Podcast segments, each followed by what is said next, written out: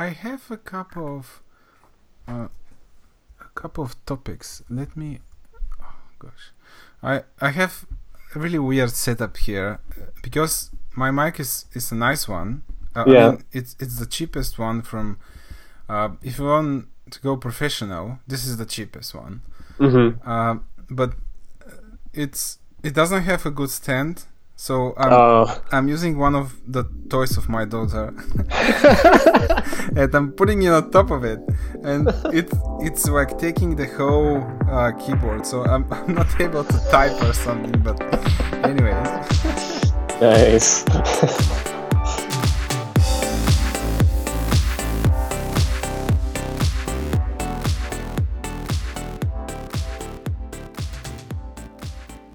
Hey everyone. This is my first episode in English, and my guest this time is my colleague Cole Peters. I usually ask my guests to tell something about themselves. Cole, can you say a couple of sentences about you? Yeah, sure. I'm a designer/developer from Canada. I've been in London, England for the past 4 years or so. Yeah, that was really bad. Can we start again? Nah, it's completely normal. And all my guests, when I ask them this question, they say, "Oh gosh, what the hell? This is really difficult. I can't say just a couple of things about me." Anyways, it was completely fine. But do remember that this is not live, so I could delete everything. After excellent. That. If, like, for example, if you share some company secret or something, we could just like delete. Oh, sweet! It. I have like 20 of those I need to share. Okay, awesome. Okay, so how did you start with all this web stuff? Do you remember when was the first time when you actually like decided to make something for web? Yeah, I do actually. I think it was back in.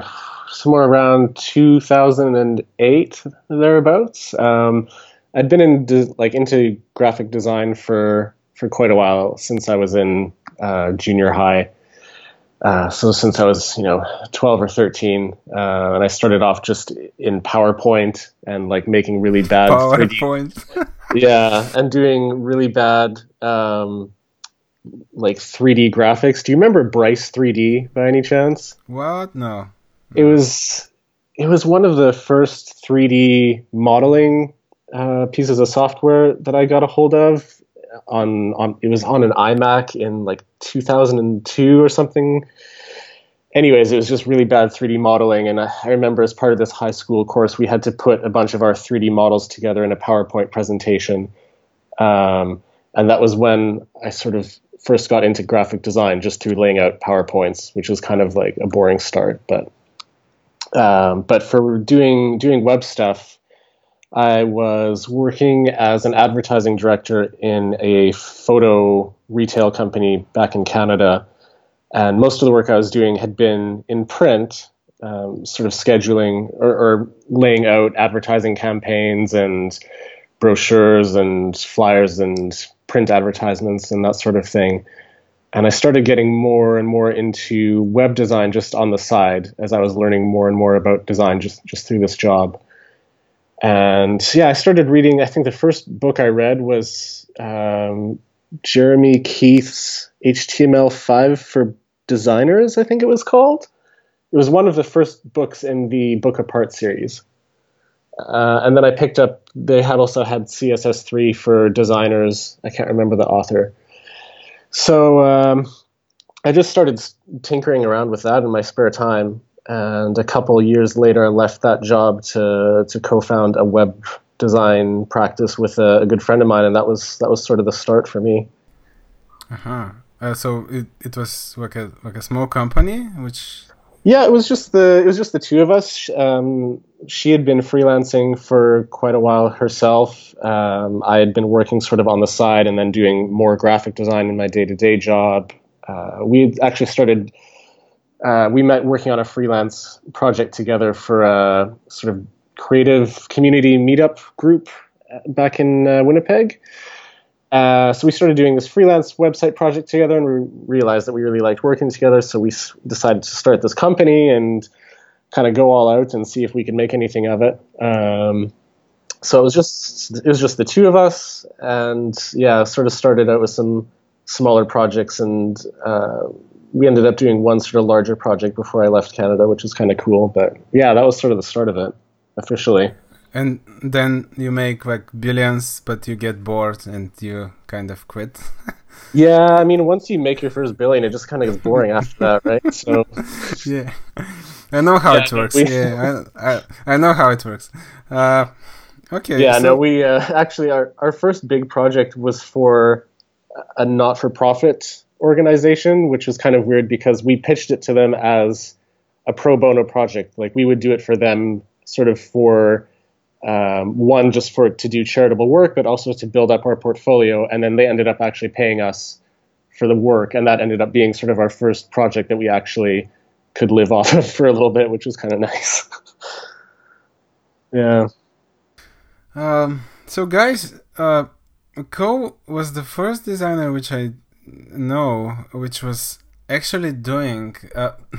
So let me step back a little bit. So I made a presentation like maybe 3-4 years ago at a conference here in Varna about designing for web, and what I was advocating for was designing in the browser, because I think that this is like we are living in another medium right now, and if you're designing for if you're making designs that will probably live in the browser, you better start doing them there. And you are actually the first one which I saw doing this. Wow, really? Yeah, and till today, not many people are actually. If I have to name someone, I actually can't, but because most of people they just still do design in another software, and then send the layouts and the wireframes to someone, and we have this process of slicing and everything. But you are doing this in the browser, and I was really surprised that someone is actually doing it. Because I was thinking this must be the right approach, and I tried once, and I know that it's quite challenging. Do you isn't it like limiting your creativity there? Because you would I remember when I have something I have similar background as you, because I started as a graphic designer and I was doing only print work, and then I had to start making websites, and I kind of doing them in the same way, like doing the layout, moving blocks in Photoshop, and I know that in the browser you can just like drag something and you see it on the right side and everything. So don't you think that the browser is actually limiting your designer creativity in some way? I don't think I've ever found that. I mean, when I first started getting into designing with code, I mean, I for sure wasn't among the earliest people to do it. I mean, no question. And I think I feel like it was a lot simpler when I started out. I mean, when I started learning coding for the web, it was if you knew HTML and CSS and a little bit of jQuery, you could pretty much consider yourself a solid front-end developer as well as a designer. And so I think it was kind of it was fairly straightforward to pick up, and so I didn't find a lot of hurdles to implementing the designs that I wanted to build. And so I never found it really was limiting my creativity that much. And in fact, the more I became familiar with coding, the less conversations I had to have with developers where I would design something, they would say, well, there's no way you can build that. Or if I build this, it's not going to work very well. Or it's going to be really slow for the user or something like that. So yeah, I mean, I didn't find it very limiting at all. If anything, I found it more, I mean, I felt more capable as a designer because I knew how to create designs that were tailored for the context of the web. Oh, so you made a really good point that actually this there are like maybe thousands of articles on this topic. The war between designers and developers and like many talks, they're giving some advices how to actually eliminate this these issues between designers and developers. But I think that maybe the shortest way is just to warn the designers to kind of slice their designs and actually produce HTML and CSS at the end, because it's then they feel the pain. But yeah, I guess it's just like solving some issues. I mean, I feel like even if I don't think it's a requirement for designers to know how to code. Oh, but yeah, I think it's not. But I think if you have at least if you have an understanding of how it works on a basic level, and you understand a little bit about just the way the web works in general from a front-end perspective, you're able to work a lot more efficiently. And I think you're able to deliver better designs because you're going to be working with the preconceptions that a user, like that a web user will have, right? You're not going to necessarily try and break things to break patterns that users expect without knowing that you're breaking them. Oh yeah, I remember when I was working at this agency before joining TrailReach, we because I think I worked there 2 years, and in the beginning I joined as a Flash developer, and I remember how the designer was actually working in a different way if the design will be made in Flash and if the design is made just for the browser. Because in Flash, you could actually recreate whatever UI you want because you are coding everything. Like they made like really fancy dropdowns, which are like, this is not the native dropdown of the browser, for example. But yeah, I remember how the designs which were for a browser, they were quite simple. Not so. You remember this aqua style where? Oh yeah. There were like reflections everywhere, drop shadows and stuff. Yeah, that was like when macOS 10, like the very first macOS X dropped, right? And everything was aqua. Like the iMac was aqua and blue and bubbly, and all of the UI was, you know, super reflective and everything. That brings up memories of working with Flash too, because I remember, like when I was, before I got into any sort of professional design, I used to make websites for myself in Flash just for fun. And I remember how cool I thought it was, because like way back when I was, you know, like middle teenager, I would mess around with Dreamweaver and try and make websites. Oh, yeah, I wouldn't really like, I wouldn't code anything. I would look at the code and be like, I don't know what this is. But I would make websites in Dreamweaver. And then when I got my hands on Flash, it was like, oh my God, I can do anything now. Yeah, I think the best part in Flash development was when you actually realized that all the stuff that you were able to do, like with the UI of the Flash software, like using their instruments to move elements and stuff. I remember that the most amazing moment was when I realized that all this stuff are actually I could program everything. I could move elements with code. I could make animations with code. And then yeah, I was really into Flash, and that's why I was actually a Flash developer for, I don't know, 3-4 years or something. And then someone published this letter saying, nah, we're not supporting Flash on my web devices. So sorry. Yeah, and then everything went to the JavaScript world. But the really nice thing was that all these years where I was learning ActionScript, because Flash, the code, the language of all the Flash applications was actually ActionScript. And ActionScript 3, by the way, is really close to JavaScript because it's ECMAScript based. I keep hearing this, yeah. Yeah, and it was really nice because I was like just jumping to JavaScript, and I was really, there was really smooth transition between the two, and it was quite cool. Nice. Yeah, it was quite nice. How many times a day did you used to visit the Too Advanced website? Oh gosh. I'm still doing it, by the way, from time to time. Oh, yeah. And, I go back to it like at least once a year just to revisit how crazy it was. Eric Jordan and company, right? This was the... Yeah. This was the king. I feel like that must have been, for designers and developers, one of the coolest times on the web. And for web users, it must have been one of the worst. Because, like, everything took so long to load, and it was complex. You couldn't, like, guess at any patterns, and you kind of just had to, like, wade through it. Ugh. Yeah, but at the same time, it was so cool to build that stuff if you weren't actually trying to do anything for, you know, a user.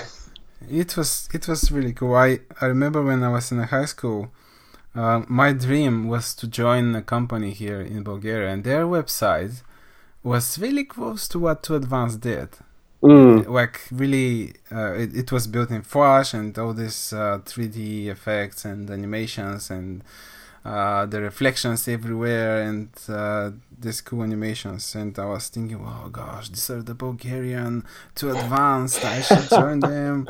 It was quite nice. By the way, Too Advanced are still a company. They're still building stuff. No way. Yeah. They're still building stuff, and they're making responsive websites and stuff. Wow. I'm following Eric somewhere. I think it's maybe Twitter. I don't know, or maybe Facebook. He was doing some music stuff, by the way, like some trance or something like this. I don't know. Yeah. Wow. Yeah. What? Crazy days. Crazy days, yeah, indeed. So, when we were talking about design in the browser, what's your opinion about design systems? My last guess, we kind of talked a little bit about design systems. And just to clarify what I understand in the term design systems is when you are actually designing a product, but not designing pages and just like different components, like parts of the pages split by functionality, for example. So so together with designing in the browser, I think that this is the ultimate designing workflow, where you design for the browser, but you design only the different bits of the applications, like splitting modules, for example. What do you think about this approach? Yeah, it's. I think I've been a little bit out of the game, so to speak, in terms of what's been happening with design systems for the past couple of years, just because I've been so engrossed in the work that we've been doing, you know, where we work. But I mean, I think it's obviously the place that everyone seems to be going. I mean, there are businesses being built now that are strictly around providing tooling for design systems. So obviously it's caught on in a big way. And I mean, I think it definitely has a really positive impact, I think, because as soon as you make that switch from doing one-off work where every page is unique and for some reason it has different styles and it's just so much more efficient for designers and developers, and you end up delivering so much more consistency to end users, which is obviously also a benefit. I mean, I think it's definitely the way to go for the way that the web is working right now. Yeah, okay, I agree. I have two arguments against this approach, and not like I don't like it, but I'm always trying to see like the other side of the coin. Why we can't actually apply this approach? And the first one is, I think, because the context is king. I think that in the small companies where, like the agencies, for example, where they have short deadlines, this may not work really well, because if you have to build like a promotion website with just a single page, for example, or just a couple, maybe 2-3 pages, maybe this doesn't make sense.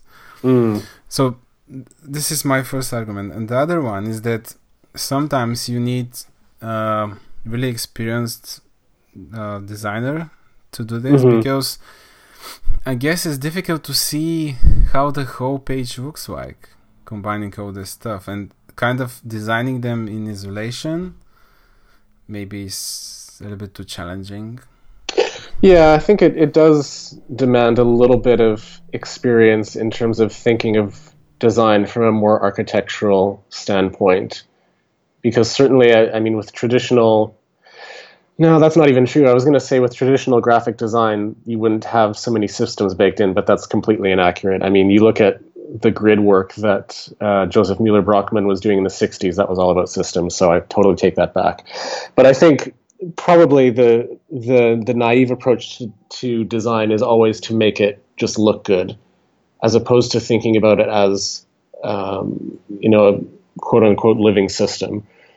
And it is hard to jump from basically just styling the content that you have in front of you to thinking about it in a more systematic way. And I think you're right. It does. There is certainly a demand of time that's made with these sort of systems that may not work in certain contexts. I mean, in the case that you gave of agencies, you're always going to have crazy fast deadlines, and obviously every client has completely different branding guidelines, if they have them at all. So I don't know. I mean, I think I've seen more and more sort of skeleton design systems popping up, and this isn't necessarily anything new, but even if you look at something like Bootstrap, right? They have a common system of components that you can easily reskin to make it look appropriate for another client, but the idea of a design system is sort of baked in there.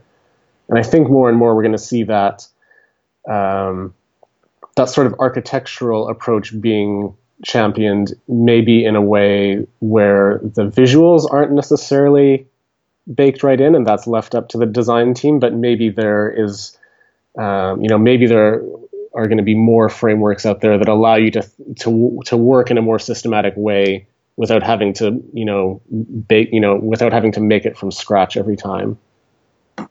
Because that's definitely a big draw for sure. You need people who are able to think about it in the right way, and certainly if you're making one from scratch, you need the time to actually think about it in a very sort of broad spectrum.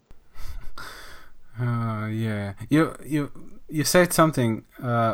Just make it look good, right?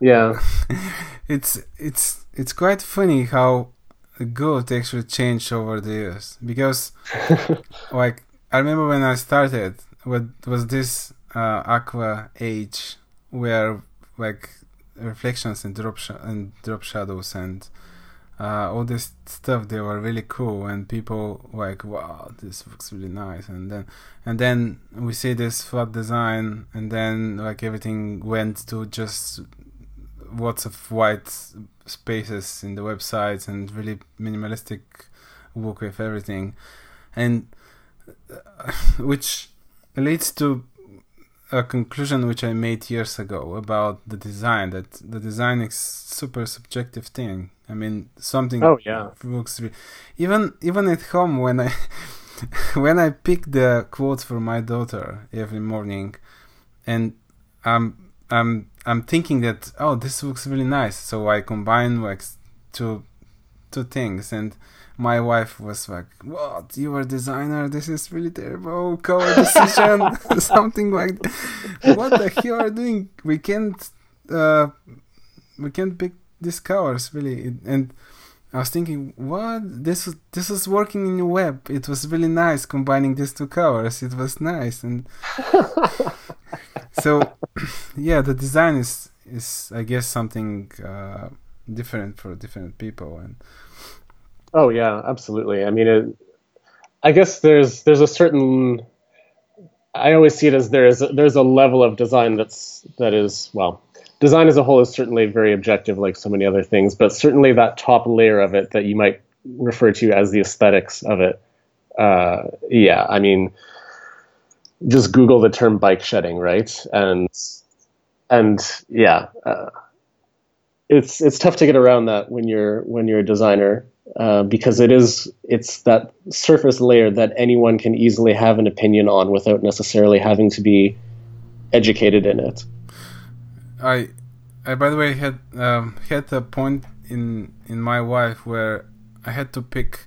I guess it happened not really like from one day ago, and it was more like a decision which I made at some point that I'm not actually doing design anymore. I decided to kind of because when I was freelancing, I was doing the whole thing. I was doing like the design, then I slice it, then I move on with the backend and stuff.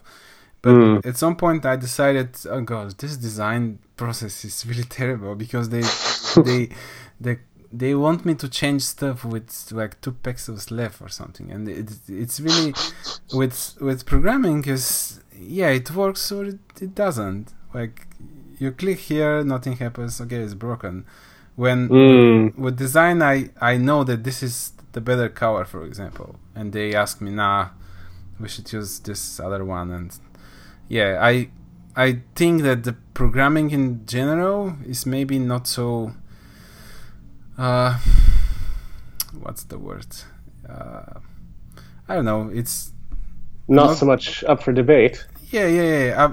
I'm not saying that it's easier, but it's kind of maybe a matter of experience. While the design is more like just opinion of people, and they decide, oh, this looks better than this other design. I used to think the same thing. Yeah, I used to think the same thing before I started doing more serious, more in-depth front-end development. Mm-hmm. And then the more I started learning about front-end development, it occurred to me, at least in my experience, that there's just as much subjectivity about development. It just comes from different people. Because how many conversations have you had about tabs versus spaces or code formatting? No semicolons, Robbie, no semicolons.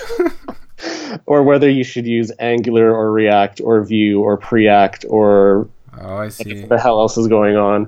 Yeah. I mean, it's not to say that all of those opinions won't necessarily be informed by something, but I think, at least in my limited experience, there's just as much bike shedding going on, but I think it happens with different contexts, and it comes from different people.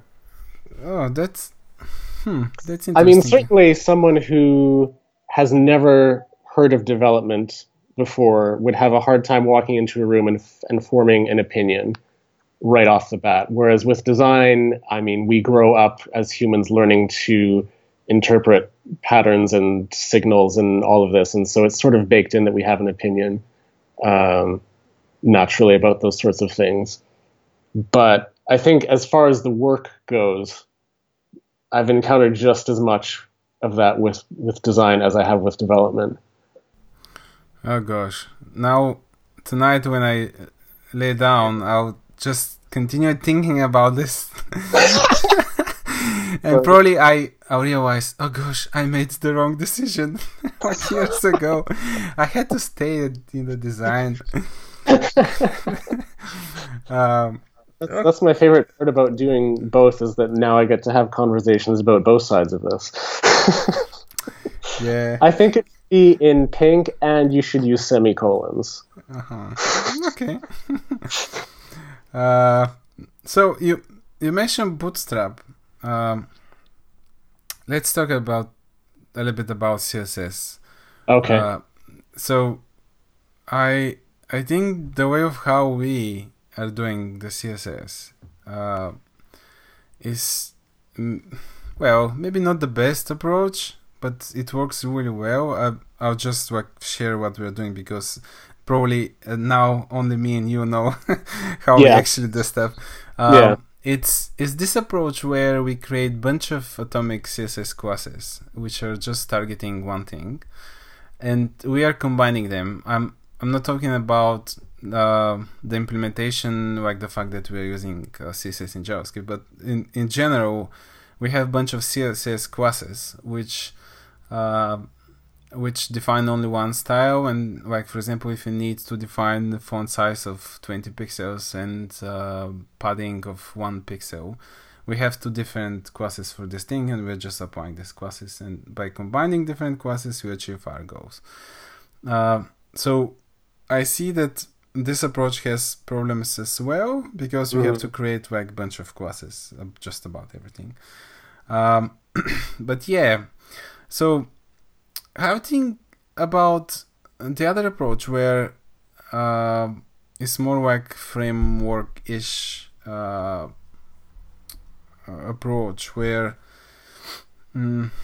maybe you have like different layers in your application and you define container, child, and that's it, and you just put lots of styles in there.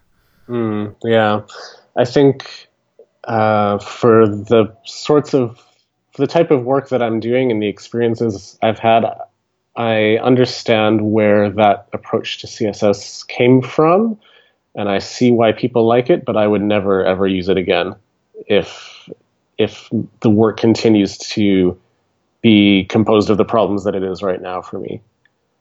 I find it often leads to very, very large style sheets, and you end up having quite a lot of lines of CSS that are effectively just overrides for very specific instances of elements or components. And of course, as you start to see your CSS size balloon, you increase loading time, and especially in a mobile context, loading time is, pretty much first concern, aside from the usefulness of the product, I think. I see where, and I used to use it all the time myself, and I would never go back to it unless something extraordinary happened that I needed to use it that I can't think of. Then what are the downsides of this approach? The one that we are using. Like the more atomic approach of functional or whatever. Yeah. It's a very big shift in thinking for a lot of people who have become very comfortable in that sort of BEM style CSS. So certainly every time we've brought on a new front-end person where we're using it, it's always a little bit of a question mark for them, like, what? Why would you do that? And it takes a decent amount of time to sort of bring people up to speed with it and start thinking in that way. And so certainly, one potential downside is that if you're using it in production and you're bringing on new people, it's often a little bit of a learning shift. I think that's slowly starting to change, but it's a downside for right now, I guess. But I think it doesn't outweigh all the positives. What else? I can't think of anything else, to be honest. That's sort of it. There's a little bit of a learning curve. Yeah, that's our baby. We can't just say that something is wrong, right? I think, if there was something glaringly wrong with it, I'd be happy to talk about it, but right off the top of my head, that's all I can think of, to be honest. Every time I've used this approach, it's a way smaller file size. There's way less duplication of code. Once developers are familiar with it, it's super fast to work with. And especially when you're talking about designing in the browser, my experience has been that it's amazing for that sort of work, because you don't even have to go into your editor to change, classes or something like that. You can open up your app or your web page in your browser, pop open the dev tools, and just switch out your classes in the markup. And instantly you can be redesigning your page right there, which is so much more efficient when you have, say it's, to take an example that I've been in, me as a designer, as a UI designer with a UX designer and a product manager, it's so seamless to sit in front of a screen and just be changing out classes in your dev tools to see how a different design would look. It's pretty tough to beat that. Yeah, I actually have the same experience when I had to, like, I received, for example, a layout which I have to implement now, and I remember when I had to do it in like in the browser, I just like looking at the wireframes, and I just start using classes and just add, remove, and mm-hmm. Yeah, it works really, really well. Indeed. That's actually one thing I miss about the way that we've been doing it recently with doing more CSS in JS. And I think I've definitely seen a couple tools that might work to bring that advantage back. But that's definitely one thing I miss about the way we're doing it now, is that you always have to go into your React components and switch out some of the styling internally and recompile it. But, I mean... yeah, as a general approach, I think that's such a win for so many different contexts. Yeah. Okay, you mentioned this very compiling step. Yeah. So, I guess it's. Did you ever actually thinking about CSS in JavaScript in a negative way, like? Thinking, oh gosh, this is like really stupid. Oh, totally. Oh, yeah, for sure. Before I actually used it. That was the kind of the point where you decided that it works when you start using it, or like? Yeah, more or less. I mean, it was a gradual change of opinion, I think. To be honest, I'm still a tiny bit split on it. I don't necessarily feel strongly one way or another about it. I think there's advantages and disadvantages to both. But I can certainly see where a lot of the arguments against it come from, I think. There's, I mean, as if you're talking about designers implementing their work, there's obviously another level. I mean, there's a steeper learning curve to learning to work with CSS in JavaScript, especially because you're likely adding a JavaScript framework on top of that. So, yeah, it does make it a lot more involved that way. And it's a little bit, I find it a little bit slower just because, you know, like we said, you have to recompile your components every time, which is, I mean, if you have a fast build process, it's not a huge deal, but I'm really picky about load times like that. So I find it a little annoying. Yeah. What it's a little bit frustrating for me is the fact that I have to include at the top the classes which I want. Oh, yeah, I hate that. But I guess this is more like an implementation detail, because we could do it in a way that we could have, for example, like a style object, and you just type style dots and whatever you want everywhere. Yeah. But yeah, there's definitely ways around it. I mean, do you know Brent Jackson? He's the dude who did base CSS a couple years ago, and he's done like 100. Yeah. He's done like 100 million amazing React and like web design projects since then. He has this new project he made called Axis. I think it's pronounced Axis. It's AXS, and it's basically this CSS in JavaScript sort of skeleton framework for creating UI components. And he's done lots of neat things where, like, every component that this library exposes has built-in styling properties. So it has props for margin, for padding, for font size, for color.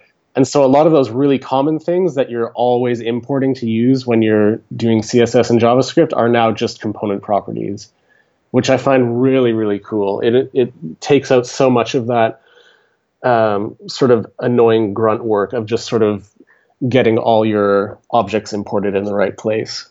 So there's definitely ways around it, which are becoming more and more interesting.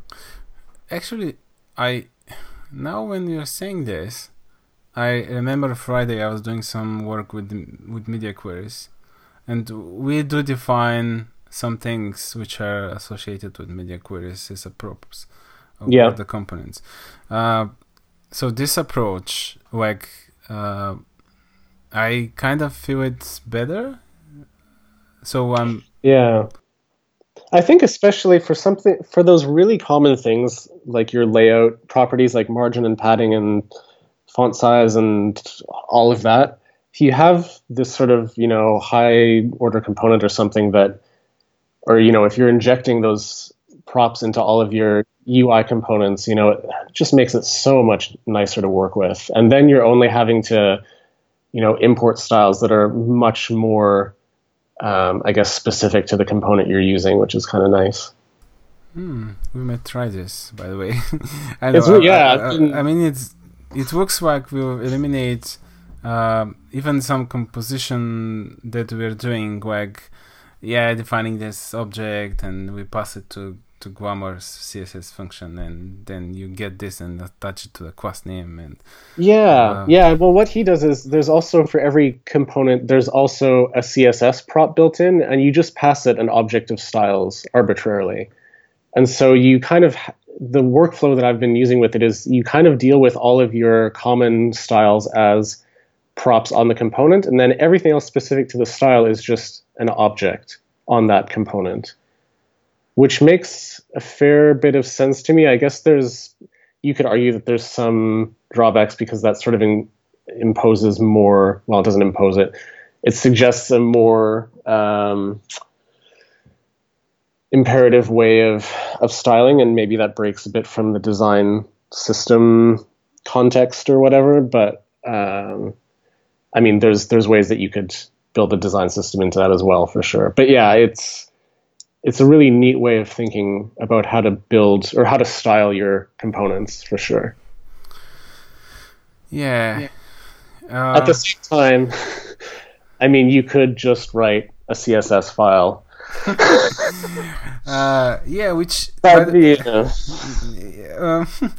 Which leads to one of my next questions about how you feel about all these JavaScript building tools and all these libraries and gigantic node modules folders with lots of stuff inside, and so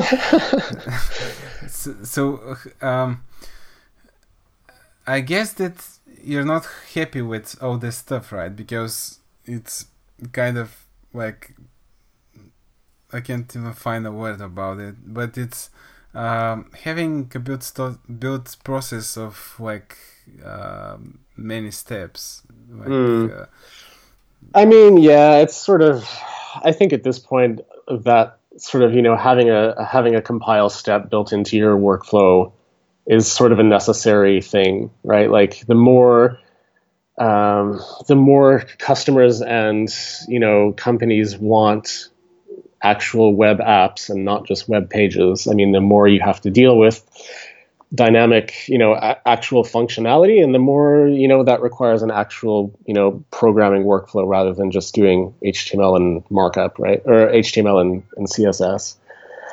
So I mean, it's kind of par for the course at this point. As far as libraries and, you know, all of that go, I mean, I really like React. Like ever since we've been working with it, I've really enjoyed working with it, even if sometimes I don't understand what the hell is going on. But that's a symptom of me not being a very super experienced JavaScript developer. But at the same time, learning how to work with it, and especially having the benefit of, you know, working with such an awesome, experienced front end team. I mean, I felt so much more able to actually implement my work in a meaningful way. And I think the upside of React, as far as I've experienced it, is as opposed to something like, I have really minimal experience with Angular, but the one time I tried it, it had really, really sort of implementation specific details that you had to work with to really get it working. Whereas with React, a lot of the time, it's just straight up JavaScript. And for someone who is learning front-end development, I mean, obviously JavaScript is the language to learn as far as behavior goes. Being able to leverage that while I'm building my UI components was really, really nice. And I haven't worked with really any other libraries in a meaningful way, but I really love how it sort of you know, it gives you the tools you need to build sensible UI components, and then it kind of just gets out of the way and lets you write that behavior in JavaScript for the most part. And obviously you can plug in other things that add more layers and complexity to it, but as a basic concept, I find that really nice. And the funny thing is that React is actually the JSX syntax, which I think brings all this stuff that you are talking about. It's actually just syntax sugar, right? Yeah. Because there's nothing like this in JavaScript. This is just like a text which you pass it to a transpiler and you get it like in a real working JavaScript. Mm-hmm, yeah. And yeah, I think that this was the really smart idea by Facebook, actually.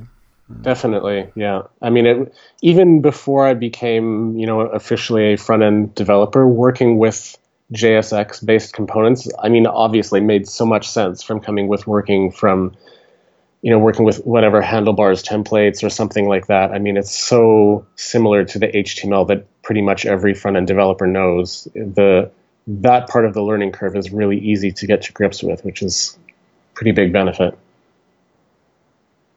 But certainly, I mean, if you think more globally, I mean, lots of people talk about JavaScript fatigue or programming fatigue or whatever, and I can certainly identify with that. I mean, if I had to go work on an Angular project or some other, you know, cool library of the day project, I mean, I'd probably find it pretty hard to get up to speed with it. Yeah, talk to me. If I had to switch to something else right now, I'll need probably half a year to just like get at the same level. Yeah, it's really I used to be up to date with all the stuff which are happening like in the JavaScript world, but last year I just lost track of so many stuff. Oh man, it's impossible to keep up. Yeah, I mean, and I think it's probably silly for any of us to even try, right? Like, probably spend time focusing on what you actually need for the work that you're doing, and then the rest is like, I don't know, man. I've got lots of other stuff I need to do aside from writing code. I just don't have time to learn every new library that comes out. And I mean, I don't think that's an expectation that anyone should really hold. Yeah, that's right. We're really close to the end, but just as a last topic, let's talk a little bit about photography. Oh, so sure. I know that you are really into. I wouldn't say that this is a hobby, because for me this was a hobby. Years ago, I was spending some money on lenses and stuff.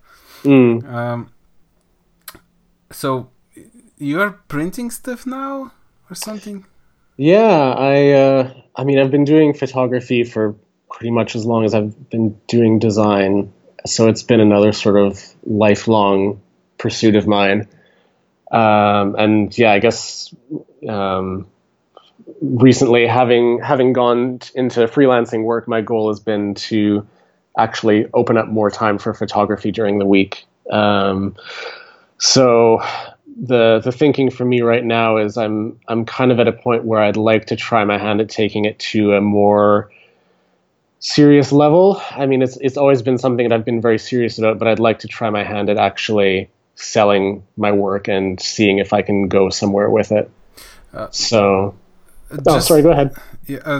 Yeah, sorry, just to make a side note that Cole actually, he has a book. So we'll publish a link at the end of the podcast. Oh no! Just buy the book. We have to support each other. We have to support each other, right?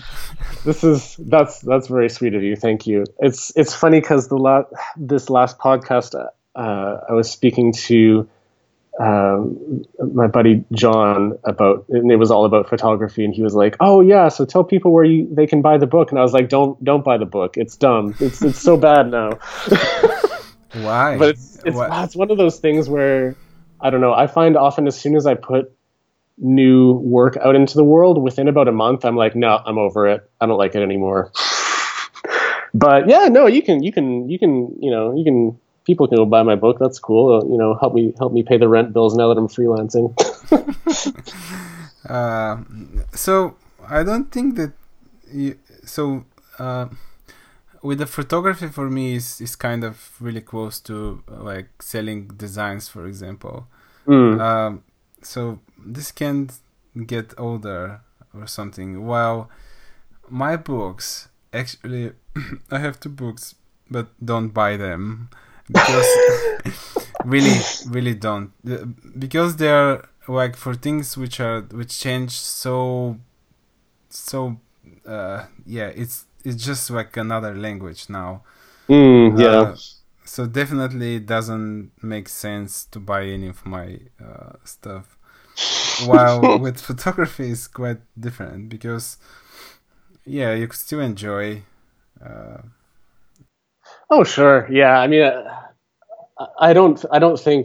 I mean, on a general sense, that in this case, that book has become worse or less relevant necessarily. It's just for me personally, I'm kind of onto exploring new things, and so I'm kind of bored with it now. But I mean, on the flip side, I've had lots of really nice feedback about it, and it was a good learning experience because it was the first time that it was the first time in ages that I sent anything to print with a proper like printing house, and it is just, it was cool to see that work transformed into a book that I can actually hold in my hands, which was pretty cool.